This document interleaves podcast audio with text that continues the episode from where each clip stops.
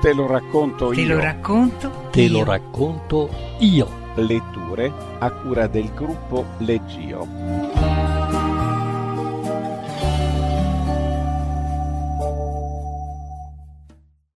Un giorno Autore Isaac Asimov. Isaac Asimov nacque il 2 gennaio 1920 nella regione di Smolensk, ma tre anni dopo la famiglia emigrò negli Stati Uniti. I genitori gestivano un negozio di giornali e dolciumi e qui il giovane Isaac iniziò ad appassionarsi alla fantascienza leggendo le riviste che arrivavano al padre. Frequentò la Columbia University inizialmente per l'indirizzo di zoologia, che poi abbandonò rifiutandosi di dissezionare un gatto randagio. Nel 1939 si laureò in chimica. Nel frattempo aveva iniziato a scrivere racconti. Nel 1941 ottenne un master presso la Columbia University. Quello stesso anno pubblica il racconto Notturno, osannato dalla critica come il miglior racconto di fantascienza mai scritto, e contemporaneamente inizia a scrivere i racconti che poi saranno noti come la trilogia della Fondazione.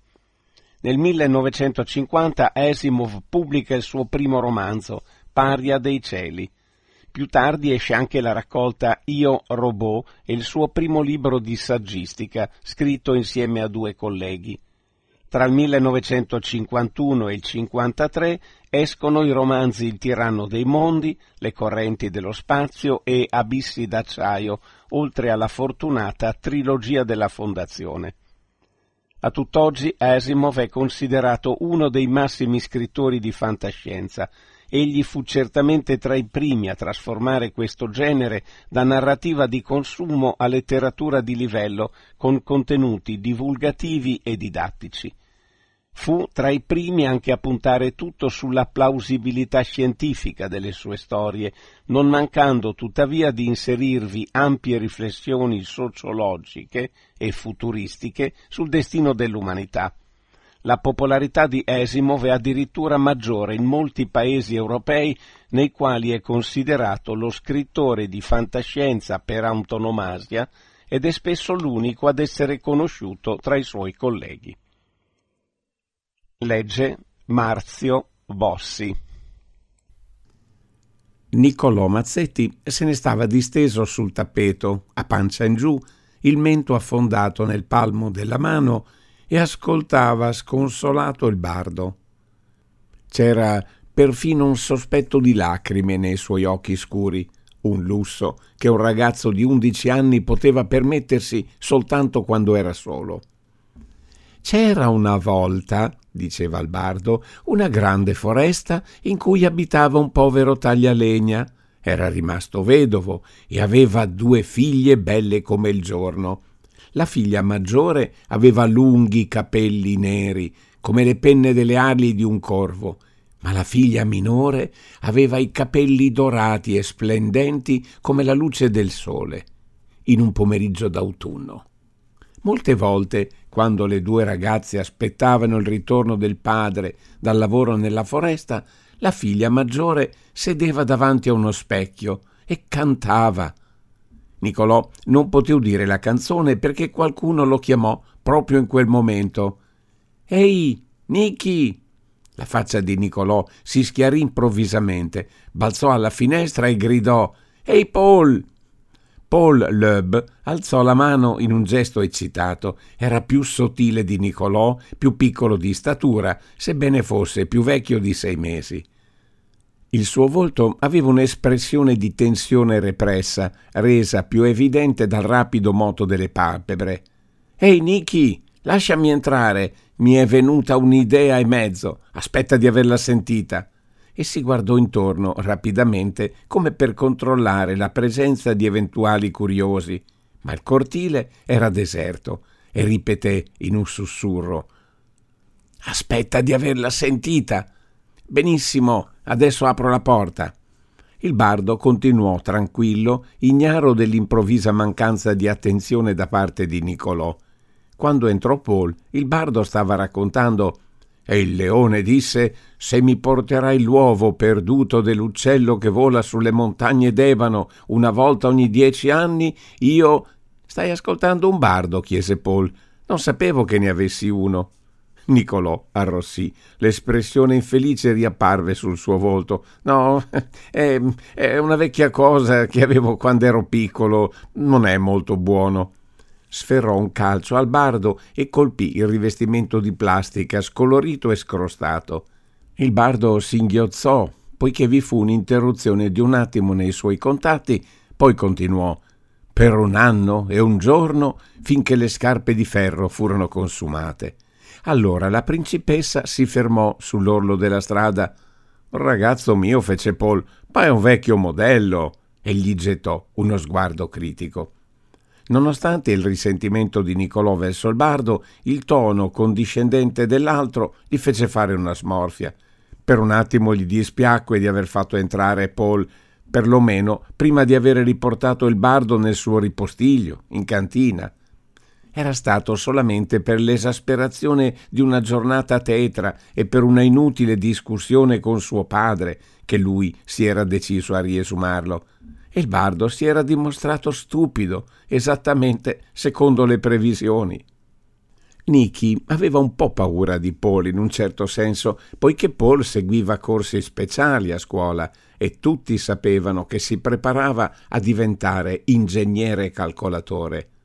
Non che lui stesso andasse molto male a scuola, aveva buoni voti in logica, manipolazione binarie, calcolo e circuiti elementari, tutte le solite materie delle scuole elementari, ma erano proprio soltanto quello, le solite materie delle scuole elementari, e lui sarebbe diventato soltanto un sorvegliante di quadri di controllo, come tutti gli altri.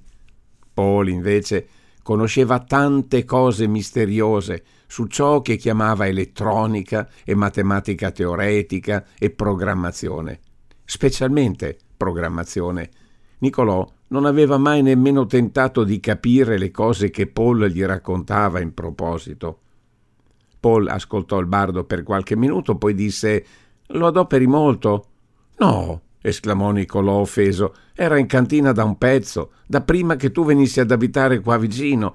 L'ho tirato fuori oggi. Eh, non trovò una scusa abbastanza adeguata, così concluse L'ho appena tirato fuori. Ma cosa sta dicendo? chiese Paul. Taglia legna principesse, animali parlanti. Eh sì, è tremendo, disse Nicolò, ma papà dice che non possiamo permettersene uno nuovo. Questa mattina gli ho detto. La memoria dell'inutile discussione di quel mattino condusse Nicolò vicino alle lacrime, ma le represse in preda al panico. Aveva la sensazione che le guance magre di Paul non avessero mai conosciuto le lacrime e che Paul avrebbe provato disprezzo per chiunque non fosse forte quanto lui. E continuò Così ho pensato di provare ancora questo rotame. Ah, ma non è buono per niente. Paul spense il bardo, premette il pulsante che provocava un riorientamento e una ricombinazione quasi istantanei del vocabolario, dei personaggi, delle trame e dei punti salienti immagazzinati nei circuiti. Poi lo riattivò. Il bardo cominciò pianamente. C'era una volta un ragazzo che si chiamava Willikins. Sua madre era morta e lui viveva con il patrigno e un fratellastro. Sebbene il patrigno fosse molto ricco, proibiva al povero Willikins di dormire nel suo letto Così il ragazzo era costretto a dormire su un mucchio di paglia, nella stalla vicino ai cavalli. Cavalli? gridò Paul. Sono animali, disse Nicolò, almeno credo. Lo so, voglio dire, ti immagini una storia che parla di cavalli? Oh, ne parla sempre, ribatté Nicolò, e parla anche di cose che si chiamano mucche. Pare che si possano mungere, ma il bardo non spiega com'è possibile. Beh, allora perché non lo regoli? Mi piacerebbe sapere come si fa. Spesso, stava dicendo il bardo, Willikins pensava che se fosse diventato ricco e potente avrebbe mostrato al patrigno e al fratellastro cosa voleva dire mostrarsi crudeli con un ragazzino. Così un giorno decise di andarsene per il mondo in cerca di fortuna. Paul, che non ascoltava più il bardo, disse Ma è semplice. Il bardo ha i cilindri memoria regolati su certe trame e su certi punti salienti. Non dobbiamo preoccuparcene, dobbiamo soltanto regolare il vocabolario in modo che impari l'esistenza dei calcolatori, dell'automazione, dell'elettronica e di tutte le cose che sono reali al giorno d'oggi. Poi ci potrà raccontare storie interessanti, sai, invece di tutte queste frottole piene di principesse e di cose simili. Eh, vorrei che fosse proprio possibile, fece Nicolò avvilitissimo. Senti, disse Paul. Papà dice che se l'anno prossimo andrò a una scuola speciale per calcolatori mi regalerà un bardo vero ultimo modello, un tipo molto grande, con i circuiti adattati per raccontare storie spaziali e gialli. E poi avrà anche il circuito visivo. Vuoi dire che si possono vedere le storie? Sicuro, il signor Dougherty a scuola dice che vi sono apparecchi di questo genere, ma naturalmente non sono alla portata di tutti. Soltanto se riuscirò a entrare nella scuola per calcolatori, papà potrà ottenere di fare un'eccezione. Gli occhi di Nicolò si dilatarono per l'invidia. Oh, vedere una storia! Naturalmente tu potrai venire a vederle quando vorrai, Nicky. Oh, grazie. Benissimo, ma Ricordati, sarò io a decidere il tipo di storie che dovremmo ascoltare. Sicuro, sicuro. Nicolò avrebbe accettato con la stessa prontezza anche condizioni ben più gravose. Paul tornò a dedicare la sua attenzione al bardo. Se le cose stanno così, fece il re tirandosi la barba e accigliandosi finché le nuvole riempirono il cielo e i fulmini scoccarono, fai in modo che tutte le mie terre siano liberate dalle mosche prima di dopodomani, oppure... Tutto quello che dobbiamo fare, disse Paul, è aprire qui. Fece tacere nuovamente il bardo e cominciò a forzare il pannello anteriore. Ehi! scattò Nicolò allarmato, non romperlo! Non lo rompo, fece Paul impaziente. Io so tutto su queste cose. Poi con improvvisa prudenza. Tuo padre e tua madre sono in casa? No. Benissimo, allora. Tolse il pannello anteriore e sbirciò nell'interno. Ragazzo mio, questa cosa ha un solo cilindro. Cominciò a lavorare sui circuiti del bardo. Nicolò, che lo sorvegliava con animo sospeso, non riuscì a capire cosa stesse facendo. Paul tirò fuori una striscia sottile di metallo flessibile, coperta di minuscoli puntini. Questo è il cilindro memoria del bardo. Scommetterei che la sua capacità è inferiore al trilione di storie. Cosa stai facendo, Paul? fece Niccolò con voce tremante. Gli darò un vocabolario adatto. E come? Ma è facile. Ho portato con me un libro che mi ha dato il signor Dougherty a scuola. Paul si levò il libro di tasca, lo svolse dall'involucro di plastica, srotolò un poco il nastro, lo inserì nel vocalizzatore che abbassò fino ad un lieve mormorio, poi lo innestò nel nucleo vitale del bardo e finalmente regolò i circuiti. E adesso cosa succederà? Il libro parlerà e il bardo registrerà tutto nel suo nastro memoria. E servirà a qualcosa, ragazzo mio, quanto sei sciocco. Questo libro parla di calcolatori e di automazione. Il bardo registrerà tutte queste informazioni e smetterà di parlare di re che lanciano fulmini quando si accigliano. Ad ogni modo, sono sempre i buoni che vincono, fece notare Nicolò. Non è divertente. Oh beh, ribatté Paul controllando se l'apparecchio funzionava perfettamente. I bardi sono fatti così. I buoni debbono vincere sempre e i cattivi debbono perdere sempre, eccetera, eccetera. Ho sentito mio padre una volta che parlava proprio di questo. Dice che senza la censura sarebbe impossibile prevedere cosa potrebbe uscire dalle giovani generazioni. Dice che sono già abbastanza cattive anche così.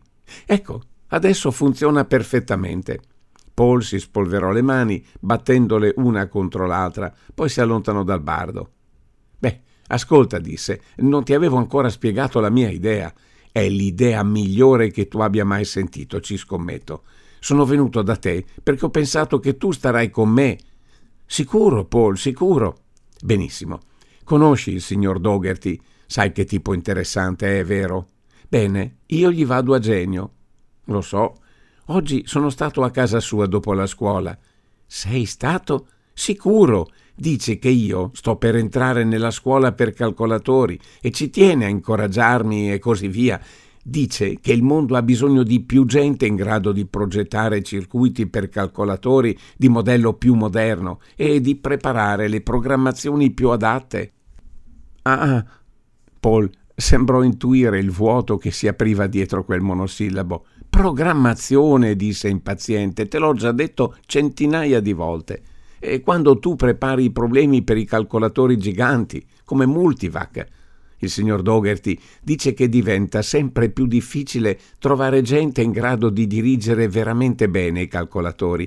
Dice che chiunque è capace di tenere un occhio sui controlli e di studiare le risposte e di cavarsela con i problemi di ordinaria amministrazione. Dice che il difficile è estendere la ricerca e trovare nuovi sistemi per formulare le domande giuste. Ad ogni modo Nicky mi ha mostrato la sua collezione di vecchi calcolatori. Ha l'hobby di collezionare calcolatori. Ha certi calcolatori che bisogna manovrare a mano, tutti pieni di bottoni, e anche una striscia di legno che lui chiama regolo e che ha una parte mobile e bisogna spostarla avanti e indietro. E poi dei telai con dei fili su cui sono infilate delle pallottole ha perfino un foglio di carta su cui c'è scritto qualcosa che lui chiama tavola pitagorica. Nicolò provava per l'intera faccenda un interesse molto moderato. Una tavola di carta? chiese. Beh, non è proprio una tavola come quella su cui si mangia, è diversa. Serviva per aiutare la gente a fare i calcoli. Il signor Dougherty ha tentato di spiegarmi, ma non aveva molto tempo e ad ogni modo era molto complicato. Ma la gente perché non usava un calcolatore? Ma a quell'epoca non li avevano ancora, esclamò Paul. Non li avevano ancora? Sicuro. Credi che la gente abbia sempre avuto i calcolatori? Non hai mai sentito parlare degli uomini delle caverne? Ma come facevano senza calcolatori? chiese Nicolò. Ah, io non lo so. Il signor Dougherty dice che facevano tutto quello che passava loro per la testa senza controllare se andasse bene o no. Non sapevano neanche cosa andasse bene e cosa andasse male. I contadini coltivavano le cose con le proprie mani e la gente doveva fare tutto il lavoro nelle fabbriche e far funzionare le macchine. Ah, non ti credo. È proprio quello che dice il signor Dougherty. Dice che c'era una confusione tremenda e che erano tutti degni di pietà. Ad ogni modo, posso arrivare alla mia idea o no? Bene, bene, vai avanti. Chi ti interrompe? fece Nicolò offeso. D'accordo. Beh, i calcolatori a mano, quelli con tutti i bottoni, avevano su ogni bottone certi scarabocchi e sul regolo ci sono gli stessi scarabocchi e la tavola pitagorica è tutta fatta di scarabocchi. Ho chiesto che cos'erano e il signor Dougherty mi ha risposto che erano numeri. Cosa? Ogni scarabocchio differente stava per un numero differente. Per uno facevano un tipo di segno, per due un segno diverso, per tre un altro segno ancora e così via. Ma perché? E così si potevano fare i calcoli. Ma perché? Basta che tu dica al calcolatore Oh santo cielo! gridò Paul con il volto contorto dall'ira. Non riesci a capire. Quei regoli e quegli altri arnesi non parlavano. Eh, ma allora come. La risposta risultava fatta di scarabocchi e la gente doveva sapere che cosa significava. Il signor Dougherty dice che anticamente tutti imparavano a fare quegli scarabocchi e anche a decifrarli, fin da quando erano ragazzi. Fare gli scarabocchi si diceva scrivere e decifrarli si diceva leggere. Dice che c'era uno scarabocchio diverso per ogni parola e la gente usava scrivere i libri servendosi di quegli scarabocchi. Dice che ce n'è qualcuno al museo e che posso andarli a vedere se voglio. Dice che se voglio diventare un bravo calcolatore e programmatore debbo sapere tutto sulla storia della programmazione ed è per questo che mi ha mostrato tutta quella roba. Nicolò si fece serio. Vuoi dire che tutti dovevano inventare dei segni per ogni parola e ricordarseli? È proprio vero stai scherzando? È vero, te lo giuro. Guarda, uno si fa così, mosse il dito nell'aria rapidamente, e così si fa due, e così si fa tre. Ho imparato tutti i numeri fino al nove. Niccolò fissava le dita dell'amico che si agitavano in un moto incomprensibile. Ma cosa serve? Si può imparare a scrivere le parole. Ho chiesto al signor Dougherty come si fa lo scarabocchio, che significa Paul Loeb, ma non lo sapeva. Ha detto che al museo forse qualcuno lo sa. Ha detto che al museo c'è gente che ha imparato a decifrare i vecchi libri. Ha detto che si potevano costruire calcolatori in grado di decifrarli e che una volta lo facevano, ma adesso non lo fanno più, perché adesso noi abbiamo i libri veri, con i nastri magnetici, che passano attraverso il vocalizzatore e che emettono le parole, lo sai? Ah, sicuro. Così, se andiamo al museo, possiamo imparare come si fa a comporre le parole con gli scarabocchi. Ce lo permetteranno, perché io dovrò andare alla scuola per calcolatori. Nicolò era deluso. Ah, è questa la tua idea? Santo cielo, Paul, ma chi può desiderare una cosa simile? Fare degli stupidi scarabocchi? Ma non capisci? Non capisci proprio, sei stupido. Serve per fare i messaggi segreti. Cosa? Sicuro. Che gusto c'è a parlare quando tutti possono capire quello che dici?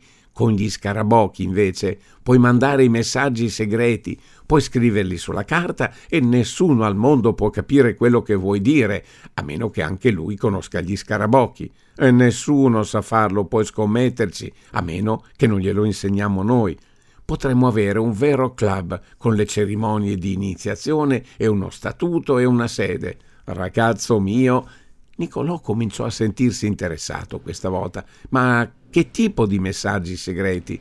Tutti i tipi. Diciamo per esempio che io voglio invitarti a venire da me a vedere il mio nuovo video bardo e che non voglio invitare gli altri. Io posso scrivere gli scarabocchi appropriati sulla carta e darti il foglio tu lo guardi e sai cosa fare. E nessun altro lo sa. Tu puoi perfino mostrare il messaggio agli altri e gli altri non ci capiranno ugualmente una parola. Ehi, questa sì che è un'idea, fece Nicolò ormai conquistato. Quando cominciamo ad imparare?